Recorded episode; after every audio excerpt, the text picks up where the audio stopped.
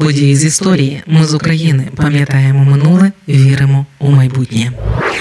9 років з дня початку АТО. 14 квітня 2014 року указом тодішнього виконувача обов'язків президента України Олександра Турчинова було введено в дію рішення РНБО про проведення антитерористичної операції. Попри те, що з лютого того року було відомо про перебування російських військових у Криму, попри захоплення на Донбасі місцевих органів влади групами під керівництвом росіян, це все не називали ані вторгненням Росії в Україну, ані війною. АТО антитерористична операція тривала тривала до лютого 2018 року. Після цього ні, її не назвали війною, її назвали операцією об'єднаних сил. Зазначу, що у березні 2014-го Росія одночасно анексовувала Крим і розбурхувала своїми провокаціями ситуацію у східних областях. Спершу так відволікали від кримського питання, а згодом вже провокаціями намагалися вплинути на зовнішньополітичний курс України в цілому. Розхитування ситуації у різних місцях робили однаково. Виникав протест проти перевороту в Києві, захоплювали обстрілювалися приміщення органів державної влади, а інколи і будівлі СБУ та МВС, і майже відразу проголошувалися так звані народні республіки. Так зробили у Луганській, Донецькій, Харківській областях. До речі, навіть у Львові у січні 2014-го групка сепаратистів намагалася проголосити народну раду і встановити народовладдя на Львівщині, але не на тих натрапили. У випадку Львова журналісти провокацію проігнорували і не висвітлили. А люди люди не підтримали.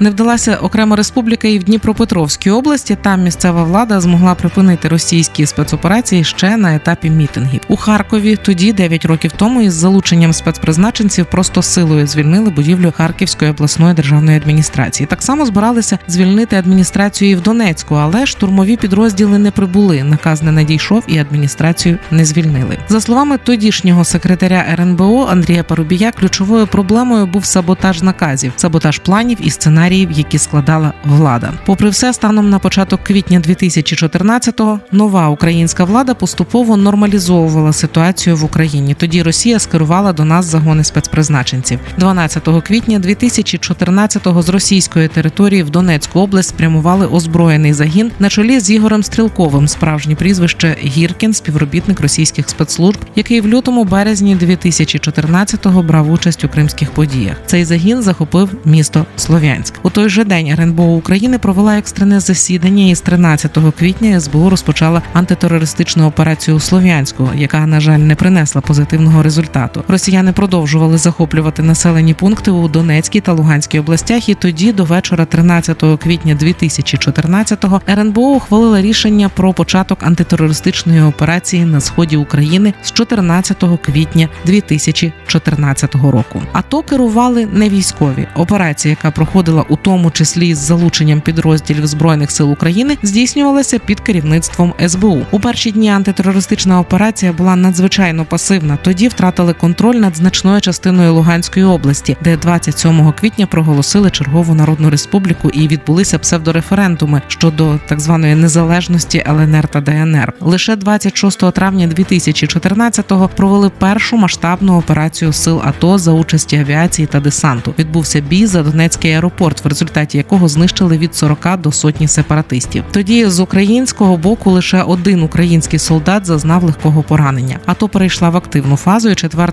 червня звільнили Красний Лиман, 13 червня звільнили Маріуполь, 5 липня звільнили Слов'янський Краматорськ. Наступного дня Артемівськ. Водночас саме тоді сепаратистів почали підсилювати росіяни. Після прямого втручання російських регулярних військ наприкінці серпня в районі Іловайська операція АТО закінчилася втратою фактичного контролю над окремими районами Донецької та Луганської областей. Найгірше, що тоді цю втрату контролю зафіксували, а війну та звільнення територій заморозили мінськими домовленостями від 5 вересня, а потім від 19 вересня. Ті угоди підписали від ОБСЄ Гайді Тельявіні, від України експрезидент Леонід Кучма, від Росії посол в Україні Михайло Зурабов. Також підписи поставили формальні ватажки ДНР та ЛНР без згадування сепаратистських утворень. Згідно домовленостей, українські силовики мали припинити активні дії в регіоні та встановлювалася лінія розмежування, переважно по фактичних місцях розташування військових підрозділів станом на 19 вересня. Таке припинення активної фази дало можливість Росії укріпити військові підрозділи сепаратистів, які на початку 2015-го за підтримки російських військових почали наступ на українські позиції. Найбільш запеклі бої були у так званому Дебальцевському виступі. 11 лютого 2015-го тодішній президент Порошенко заявив про готовність ввести воєнний стан, але натомість наступного дня, 12 лютого, у мінську підписали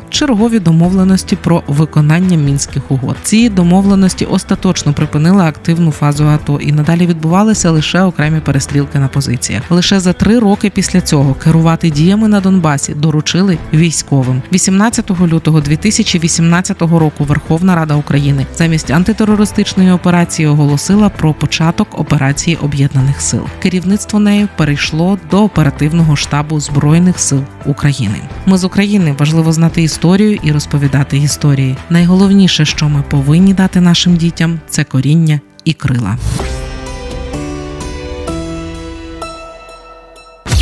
Ми з України. Ми працюємо для вас. Ми працюємо завдяки вам, наші слухачі. Радіо Ми з України фінансують саме слухачі добровільними внесками. Кожен з них наш спонсор. Приєднуйся до наших спонсорів.